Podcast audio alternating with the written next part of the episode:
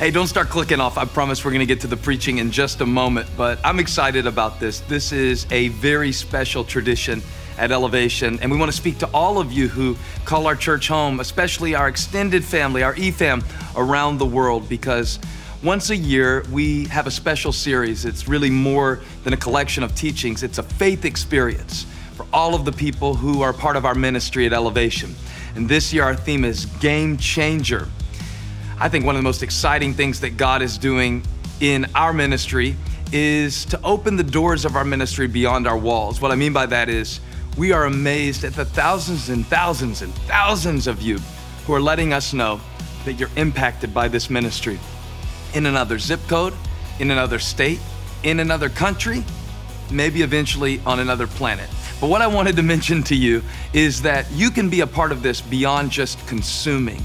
Uh, many of you have been blessed by God to be a blessing. And I wanted to ask today would you be willing during this special time of year to make a one time donation to the ministry or maybe partner with us on a monthly basis through recurring giving?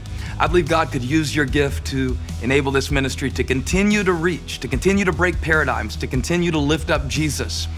And I wanted to ask you personally to go to elevationchurch.org and you can see the ways to give there. But most importantly, know that we feel a tremendous sense of responsibility to minister the Word of God, not only to you, but to challenge you to partner with us in reaching people for the gospel. I believe your gift today could be a game changer. So don't put it off right now. ElevationChurch.org. You can find all of the details. I hope you enjoy this message and thank you for being a part of the family.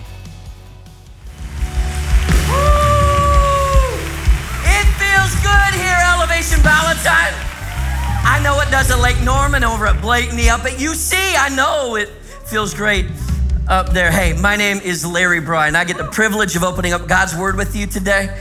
And all my friends call me LB, at least my friends do. You, you, can, you can call me LB too. You can say, hey, LB. Oh, man, thank you. I'm glad to be here. And uh, a truism we learned early in our church is people may not always remember what you say, but they'll always remember the way you make them feel. I want to make sure that everybody who's here that's a first time guest feels very welcomed today. I'd like you to give out at least three displays of affection. You can give a hug, a high five, a handshake. I want you to welcome at least three people, at least three church appropriate displays of affection, mind you. After you have done that, you you may be seated. Thank you, worship team. Thank you so much. Hey, have you enjoyed this season we're in right now? Game changer. Oh my goodness. It has been absolutely incredible. Week one, let's do a quick little review right here. Secret scorecard. My reason determines my reward. How many of you were blessed by week one of this series? My gosh. Now, week two for all the warriors in the house. Pastor Stephen burned the place down. He talked about reverse your worry, worship, is worry in reverse. Like, how many of you are blessed by that? Oh my gosh. And so week one, week two, let's let's call it week three. This is week three. I get the privilege of delivering God's word today. Here's the title I want to give for today's message is this. For the note takers in the house, you would write this down. An ordinary day. An ordinary day. Say ordinary. ordinary. And the, the, the text I'm going to be in today is going to be Acts chapter 3 is where I'll be. And uh, man, I remember when, when I came to faith. It was in my late 20s. I just finished graduate school. And I had grown up in a home where, where religion really and faith was not really a part of it. If Jesus Christ was used in a conversation, it was more for colorful language than it was any kind of praise. And uh, that was just kind of the world I grew up in. And I grew up Catholic. So, uh, you know, I'd go to church a, a couple times a year. And, and I remember like in, in, in my darkest moments where I'm like in that dark place. Some of you know that dark place. Like that place that you don't feel like anybody should ever see, that place that you're like, God is so disgusted with you, you can never lean into it. God leaned into that moment with me and he met me in that place and he radically, radically saved me. And I remember getting my first Bible. I was 27. So I didn't own a Bible until I was 27. I remember taking the cellophane off of it and like smelling it. I was like, oh, this is amazing. And, and then I went to a Bible study uh, with some of you Baptists. Like, you know you. It's like Bibles, you're like, mm, Obadiah, Zephaniah. Like, what? And I heard about Matthew, Mark, Luke, and John. I can't find them. I'm like, and I leaned over my buddy. He's like, what page is that on? I didn't realize that all, all the Bibles have the same. Like, what are you doing, Christians? That makes no sense. So I remember what it's like to get in a place that, depending upon the book you're going to go to, I may or may not open up my Bible because I didn't want to look stupid. Because you know what? I felt very ordinary. And if you feel ordinary today, if you feel like you're an ordinary individual, I want you to know that you are positioned to be mightily used by an extraordinary God. He is not looking for the brightest. He's not looking for the tallest, the prettiest. He's looking for the one that makes himself available today. And anybody who says, God, I make myself available, he will use you. That is the evidence of the story of the church, and it is how he has moved throughout eternity. So I just want to give you permission to be ordinary.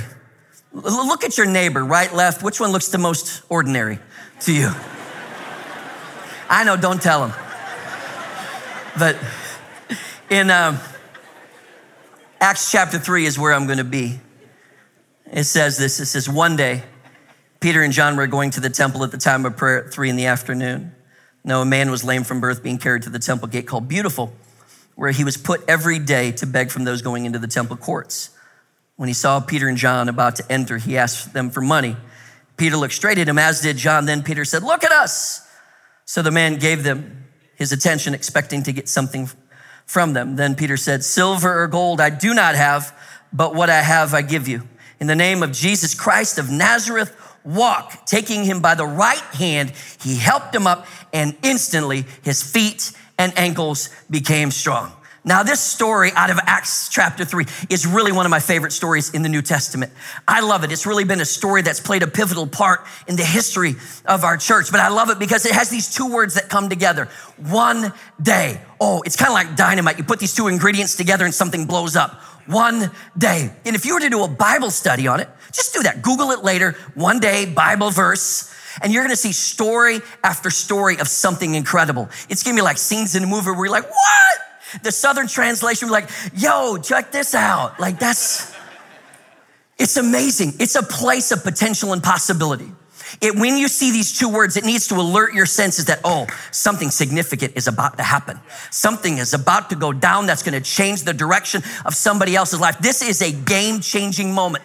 One day is a game changer because when one day happens in your life, everything changes after it. And some of you are about to encounter one of those moments today. Today is that one day. It's going to be a game changer where whatever you walked in with is going to look very different when you walk out because God's about to do something in you. And these one day stories have less to do with God's promises being dropped into our laps.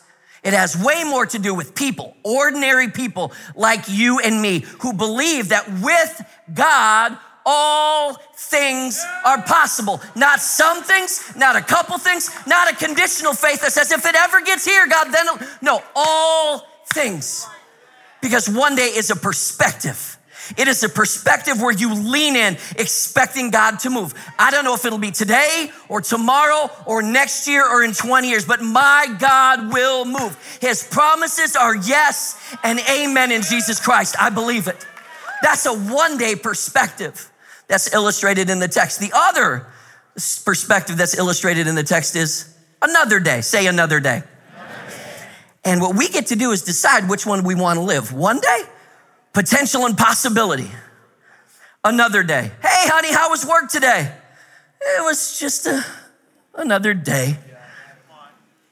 Another day becomes another week and another month and another year and another decade. And now your kids are grown and you're looking at each other like, what did we just do with the last 20 years? And we've just wasted it just one day at a time. Another day is a perspective where you give up believing that God's promises will come to pass and you settle into autopilot and you are just being taken down the rivers of life, feeling like you're at the whims and the mercies of God and you're just flowing along. No, no, no, no. And the reality is one day and another day are both perspectives. One is leaning in, one is leaning back. And the reality is both of these are ordinary. Both of these are ordinary because the life you live is your ordinary.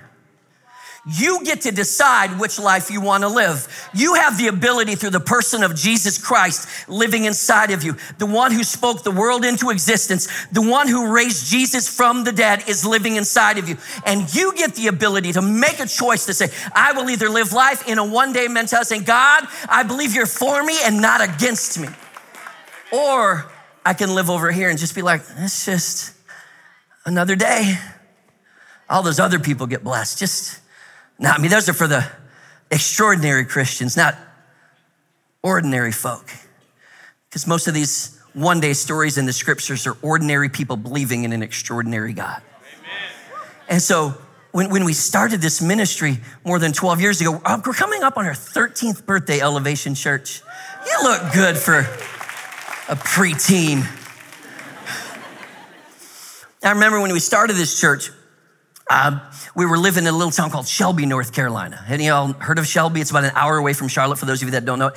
It's halfway between Charlotte, North Carolina, and Asheville. It's not a destination location. It's like a stop for gas and then you keep going. It's, it's Nazareth, you know. but we were living there and Pastor Steve was like, hey, we got to get to Charlotte. We got to find a place to meet. We got to find a location. So I believe that God is for us. I believe that God is for this ministry. And I just drove to Charlotte in my little Ford Ranger expecting God's favor to be there when I got there. I've just acted like that. You know how you hang out with somebody that's bigger and stronger than you, you feel tougher? Like, yeah, what you got now, boy? My God is that big and my pastor's that strong. I believe it. I'm like, if God said it, it's gonna happen. If Pastor said there's this facility waiting for us in Charlotte, I'm like, it's there. And so I show up in Charlotte. The first place I stop is at a community college. I walk in, go up to the vice president's office. Meanwhile, we had just picked the name for the church like a month before. And I walk into the president, vice president's office. I'm like, listen, my name's Larry Brey. I'm a part of a church called Elevation Church.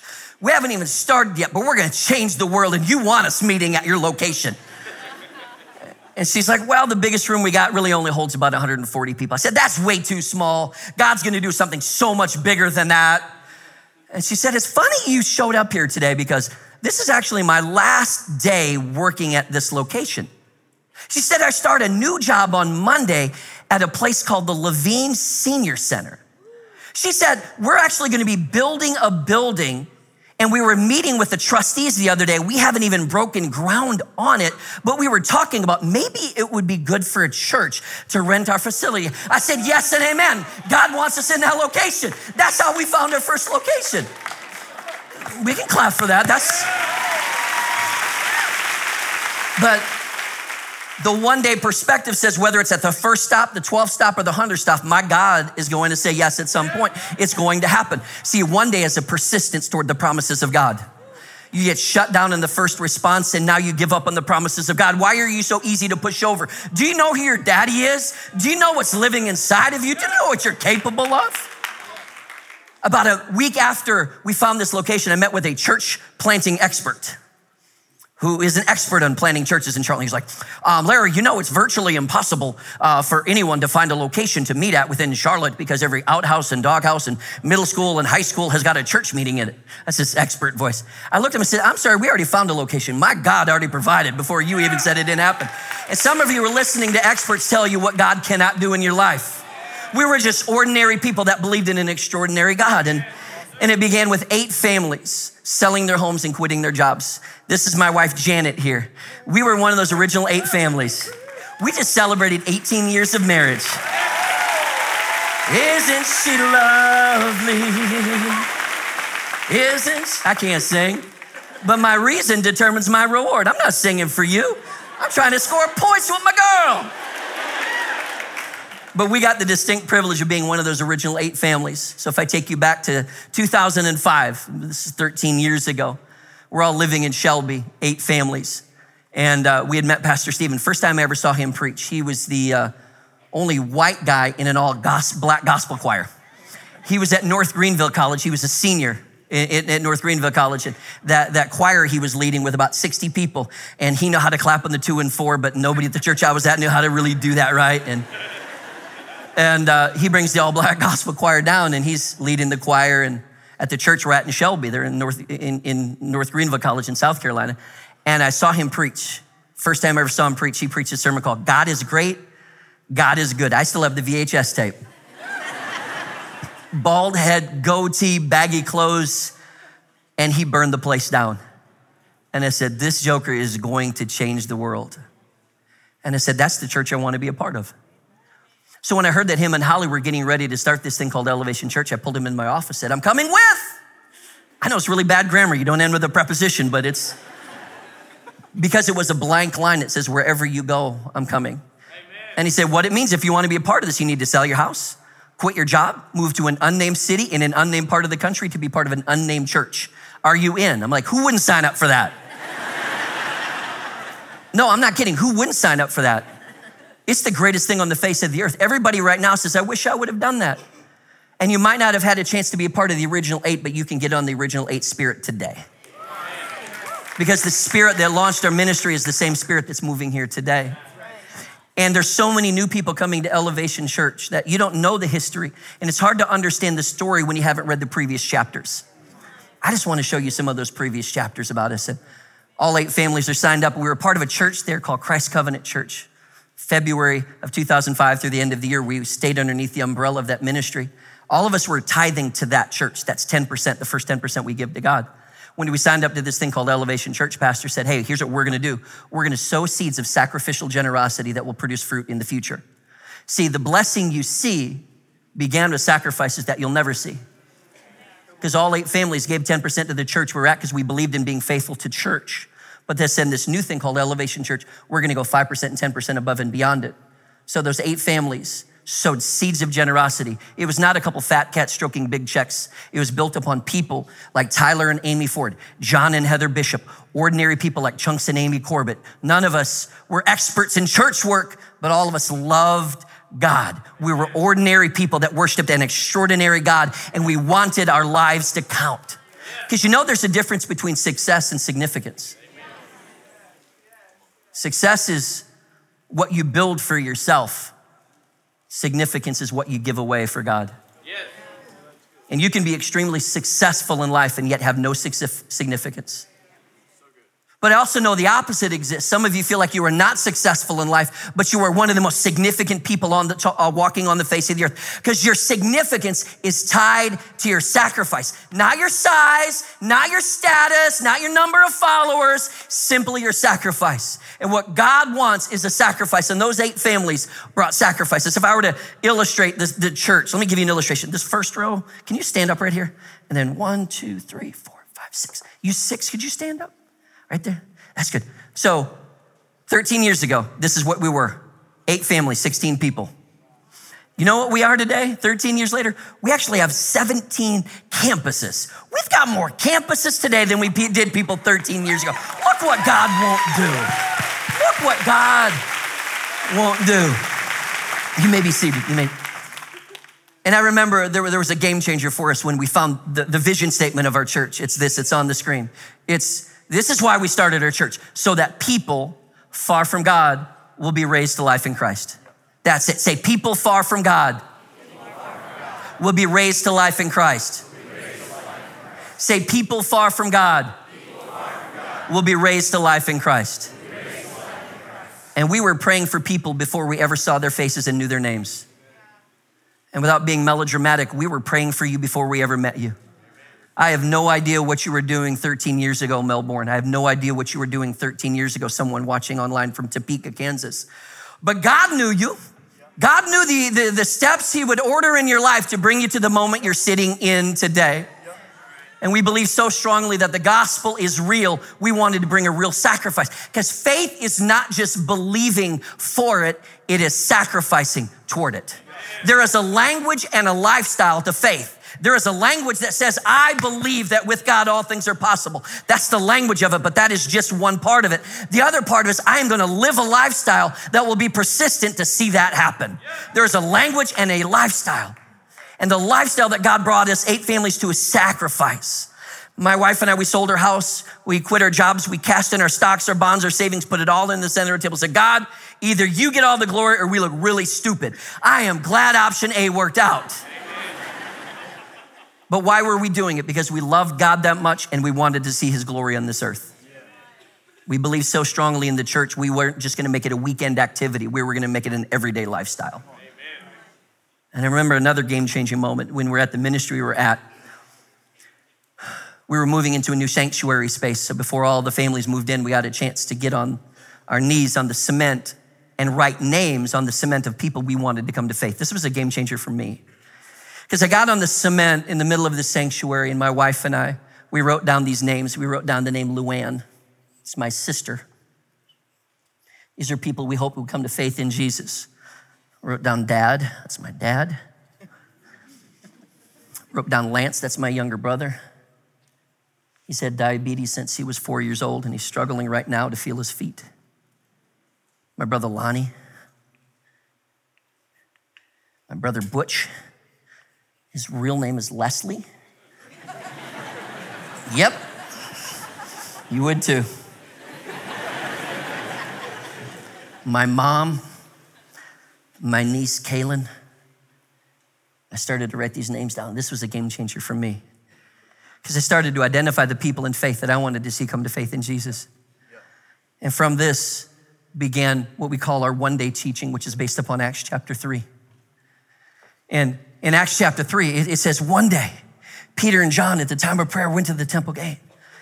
And so one day, and here's the way that we teach the one day principle around here at Elevation Church. Because our vision statement is people far from God raised to life in Christ. That's the vision. People far from God raised to life in Christ. But if it's about a bunch of people and it's not about a person, it is not personal. Personal is powerful. So the way that I teach the one day principle is this. Who is close to you, but far from God? Who is inside your relational networks, but outside the love of Jesus Christ? who, if they died today, we spend eternity separated from him. Get this thing so personal. So whenever I would teach this, I would get people to write down in their notes, and I want you to do this in your notes right now or, or on your phone, is a blank line and put a name in it. For me, every time I taught this, and I've taught it over 250 times, I use my sister's name, Luann, and I write it in the thing. My sister, my oldest sister, she's six years older than me. She used to look out for me uh, on the nights when dad was doing what his father did. See, my sister grew up in a world that she looked at her heavenly father and said, You must be just like my earthly father, because my earthly father rejects me and treats me like this. Why on earth would my heavenly father want anything to do with me? So once she got to the age she was old enough to decide, I'm out of this, she said, Peace out. I am done. But you know that when you're running from something, you start recreating it in your future. Because God's vision is never to run from something, it is to something. And my sister runs into life recreating all of the havoc that she had in her past. And I would teach this one day principle like this. If this were the one day Luann or your person were to come to church, what would you want them to experience? Who would you want them to meet? And now it became really, really personal to me. You want to know the vision of our church so that people far from God would be raised to life in Christ. But it's not just a language, it's a lifestyle because we would teach it like this. If that were to happen, I would be up all night praying. See, my family lives in Minnesota. And if they were to come here, oh my gosh, it is a miracle. And I would be up all night praying and I'd be saying, God, please move. Please move in their life because life is so chaotic. She doesn't know you and she needs you, God. And I get to this building early and I'd pray over every single seat in the auditorium. I'd anoint it with oil. I'd be speaking in tongues because I don't know which seat she's going to sit in. I don't know which seat's going to be the place of a miracle. I don't know what seat the shame is going to be washed away at. So I'm just going to pray over every single one of them. And then I'm going to go to, the parking team, say, parking team, do you get it? My sister's coming. She's just like me. She has no patience. And if more than three cars get backed up, she's going to turn around and go home. And if she gets in an accident on the way home and dies, she's going to hell. And if that happens, I'm gonna kill you. then I'm gonna go to the greeters. I'm gonna say, greeters, do you get it? Because if you're talking to my sister, you're making her feel like everybody else thinks about her, what she feels about herself. Because she works in a job where she's at a trucking company and she's the safety enforcer. So she gets to talk to truckers all day long and tell them to stop driving. And if you're a trucker and you're not driving, you're expressing your displeasure in colorful ways. She gets cussed out all day long in the job and then comes home to a house where her and her husband look at each other and they go to opposite ends of the house. Because the reality is, you know how long it's been since she's seen somebody say to her, I'm glad to see you? Because in her honest moments, she would have tapped out long before had it not just been for her little daughter, my niece Kaylin. But the greeters get it and they make her smile and they make you feel like you matter and you're here today and I love you. And they bring her in and they take my niece to our eKidz ministry And my, my sister's world is spinning out of control, and the only thing she has is her daughter. And she's gonna trust her to your hands? Man, you better speak in full sentences. You better have all your teeth. You better get down on a knee and look that little girl in the eye and say, God loves you. You are so beautiful. Because if you don't do that, my sister, whose life is spinning out of control, is going to feel like, how could I trust her to you? And if she brings her into the auditorium, her focus is on her daughter, not on the gospel. And we're not going to let that happen. But we're not just babysitting any kids. No, we're hiding the word of God, which will produce a harvest one day. And I leave that little girl sitting in the back seat, preaching the sermon, singing the songs. Jesus loves me. This I know, for the Bible tells me so. So she leaves her daughter and eKidz, and then she meets one of her ushers that gets the privilege to walk my sister to a seat where her life is going to be changed and the worship begins and she starts to tear up because I don't even know what is going on inside of me, but something's happening because you are created in the image of God. There is an indelible mark that He has left on your heart that is always pulling you back to the Father. She cannot describe it, but she cannot stop it, and it's expressing itself through tears. And she's like, Oh, could it be that there's something better? And then the gospel's preached. And Pastor Stephen gets up here and he stands here and he declares, declares Jesus Christ crucified, died, buried, and resurrected for the forgiveness of sins. And my sister at the end says, Could it be? That's, that's what I've been looking for my whole life. And if my sister's coming to church, that's what I want her one day experience to be like. My sister, Luann, who is it for you in that line? Make it personal. Some of you, this church, you're treating it too casually because you have not made it personal for you. It's a game changer today because this is the day you make it personal and you make it be about a person. If the extent of my faith is only about me and what I get, I have got a shallow faith, and shallow values will lead to empty victories. Today is a day that we can dig for something deeper and not make it be about us. But who is it? Who's in your line? Because for some woman here, it's her husband who's at home today. For some dad, it's their daughter that you got in a fight four years ago and unforgiveness has fractured the relationship. Who is it for you? What would it look like if you were to develop a persistence as God, I don't know when it's going to happen, but I believe it will happen. That's one day. That's why we started this ministry. For that. And as we started going through this ministry, my wife and I realized we cannot expect new blessings off of old sacrifices. I can't just live off of a house that was sold 12 years ago. I've got to bring a present day sacrifice today. So my wife and I come to 2013 end of year giving series that year was called Banner Years. And my wife and I said, we are going to give specifically to my sister Luann and her family. And at the end of year, we wrote down the word restoration. And we gave the biggest gift we have given. See, sacrifice is never about size. It's always about significance. Because if I were to tell you the size, some of you would be like, that's a lot. Some of you would say that's a little. It's never about the amount, it's about the sacrifice it represents. God is not calling us to equal amounts, but He is calling us to equal sacrifices. And I want to challenge you this year to sacrifice in such a way that you show your faith, not just talk about it. I'm talking you live your faith. That kind of faith. And we saw God move in my sister's family, and God had restored that marriage, and He is restoring that family. Look at what God is doing, not just 13 years ago, but today. Then the next year comes along the year after that, and our surround was the series we were in that year. And then we wrote down, wrote down the word salvation. This is actually the word, this is my handwriting. Because we were able to convince Luann and John and Kaylin to come to North Carolina for Carolina Christmas. And the person I've been teaching about for a decade that I didn't think would ever come to Elevation Church came. And, and in that moment, I got a chance to see my niece Kaylin give her life to Christ, my brother in law John give his life to Christ, and my sister Luann give her life to Christ. Won't God do it?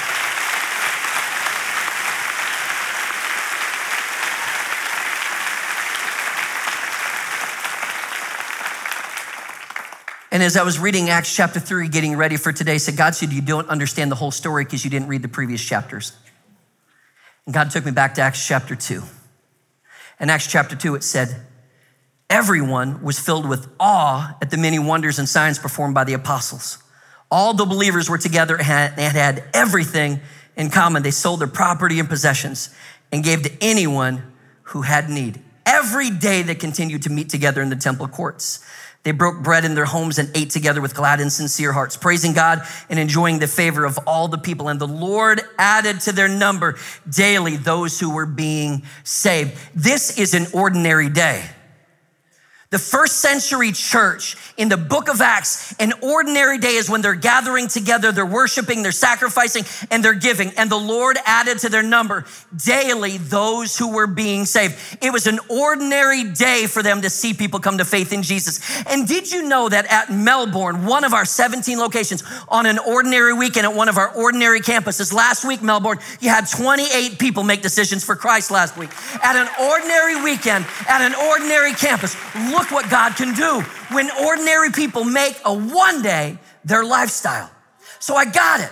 Oh, Acts chapter 3, this beggar being healed began in Acts chapter 2.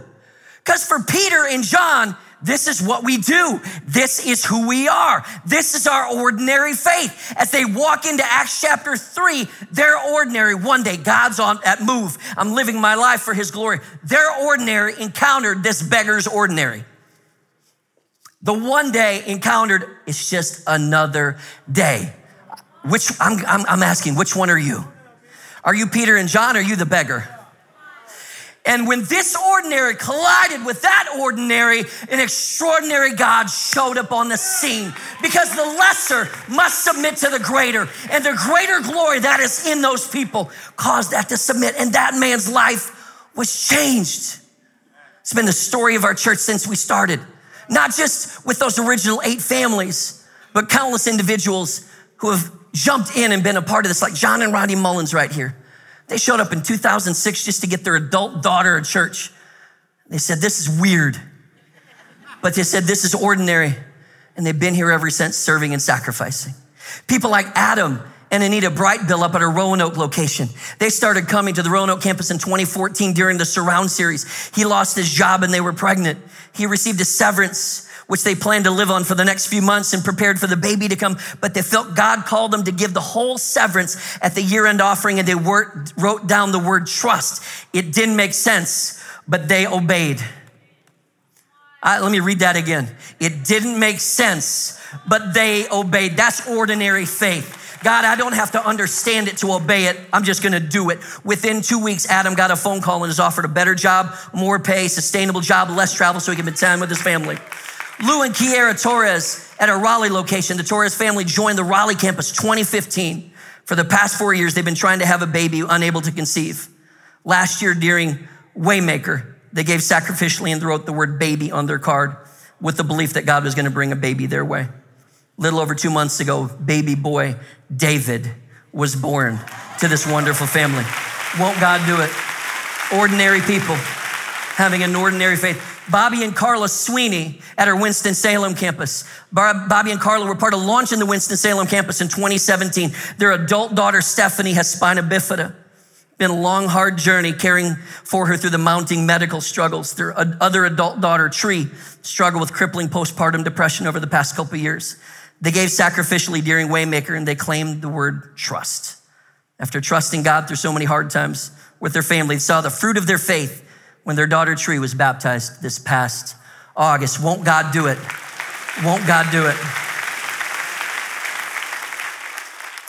I don't give to get. God's not a celestial vending machine that I pop in a couple quarters and push a blessing. Heck no. I give because every time I give, it creates more space for Him to occupy. God wants to be so consumed in your life. He wants to have all of you the good parts, the bad parts, the parts you want, and the parts you don't. That's why we give, because He is worth it, and the gospel commands it. We just don't want to have a faith that believes for it, we want to live for it. And so when I wrote those names down, my brother Lance, he's not yet come to faith. My, my dad, he's not yet come to faith. He's in a retirement home and he's got severe dementia. I saw him a couple weeks ago and now I'm like, God, how do I share the faith with him? And he doesn't even know who I am. I still believe God is sovereign. I don't know how, but I also believe God is sovereign and I have a responsibility. My responsibility is to keep sacrificing. God's responsibility is to keep saving. And I'm going to trust that He's going to do it even when it can't make sense. So one day isn't just for the stories that have happened, one day is for the things that are waiting to be written. That's why I give. Don't give up. Somebody needs you. And what I didn't realize is when I wrote that blank line down, I didn't know it would encompass all of you. I didn't know it encompassed all of the people in Raleigh or Morrisville and Gaston. I also didn't know it would encompass my family. This last Easter, I got a text from one of our eKidz directors saying, Your daughter, Dalen, she wants to give her life to Jesus. So I sprinted across the building. I huffed and puffed the whole way there. but I got there, and my wife and I got a chance to lead our 10 year old daughter in a prayer to give her life to Jesus this past Easter. I didn't know that when I signed up. I didn't know that. And so this past Easter, when I called my sister Luann, and I said, Hey, Dalen just gave her life to Jesus. We're celebrating. She said, Hey, Larry, when I come out there in August, um, I've been thinking about this for a while. Now, this is the name I wrote down more than 13 years ago. She said, Do you think you could baptize me? And then my daughter piles on, and my daughter says, Hey, do you think I could get baptized with Auntie Lou? And so this these baptisms happened a couple weeks ago. Take a look.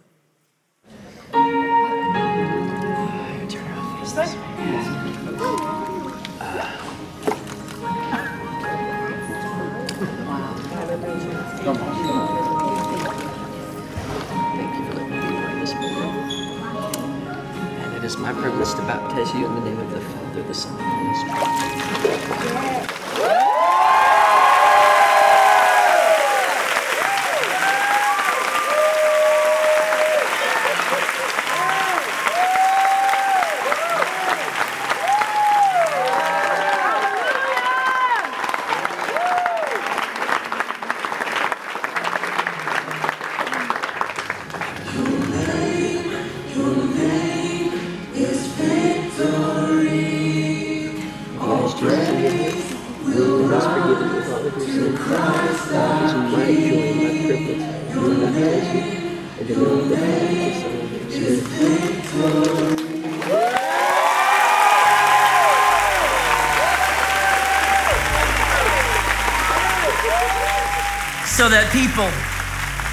God will be raised to life in Christ. People like my sister, your dad, you, your mother, your friends, your co-workers, ordinary people. Would you stand to your feet at all of our locations? And Peter and John stepped out of Acts chapter 3, an ordinary day into Acts chapter 4, the next chapter that's waiting to be written. They've been arrested at this point, put on trial for their faith. And they're taken before the religious leaders. And in Acts 4:13, it says this: it says, when they saw the courage of Peter and John, they realized that they were unschooled, ordinary men. They were astonished and took note that these men had been with Jesus. Ordinary an ordinary day, ordinary people living an ordinary life in the hands of an extraordinary God. Because the word ordinary there, if in the original language, it's actually pronounced idiotas. Yep. If you feel ordinary, you are perfectly positioned to be used by God. He's not looking for the religious elite. He's not looking for those that prove their worth by how much biblical acumen they have. He's looking for ordinary people to step into ordinary situations and declare an extraordinary God. And it says they could tell that these men had been with Jesus, not just because of the testimony of their mouth, but the evidence of their life. Faith is a language towards it, but it's also a lifestyle that believes towards it.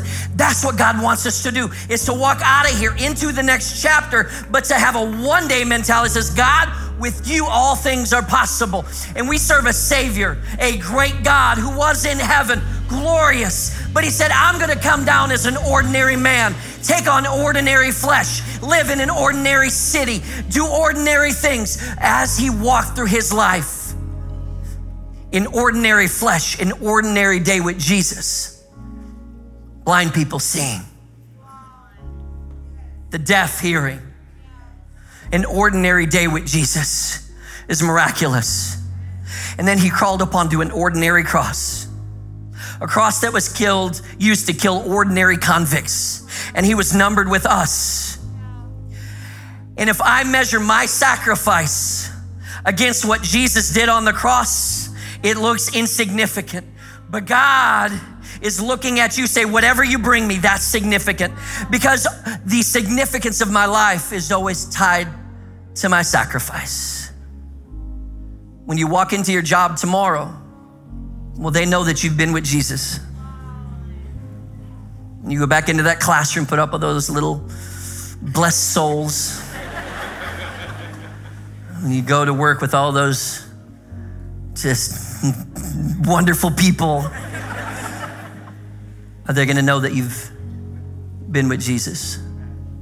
Faith doesn't mean you don't doubt, it just means that there's a game changer you go back to. Well, I hope you enjoyed the podcast today. If you did, there are just a couple things I'd love for you to do. Number one, subscribe to our show. That way, the most recent episode will always be in your feed, waiting for you, ready when you are. And secondly, if this ministry has impacted you and you'd like to help us continue to reach others, you can click the link in the description and you can give now. And I'll see you next time on the Elevation Podcast.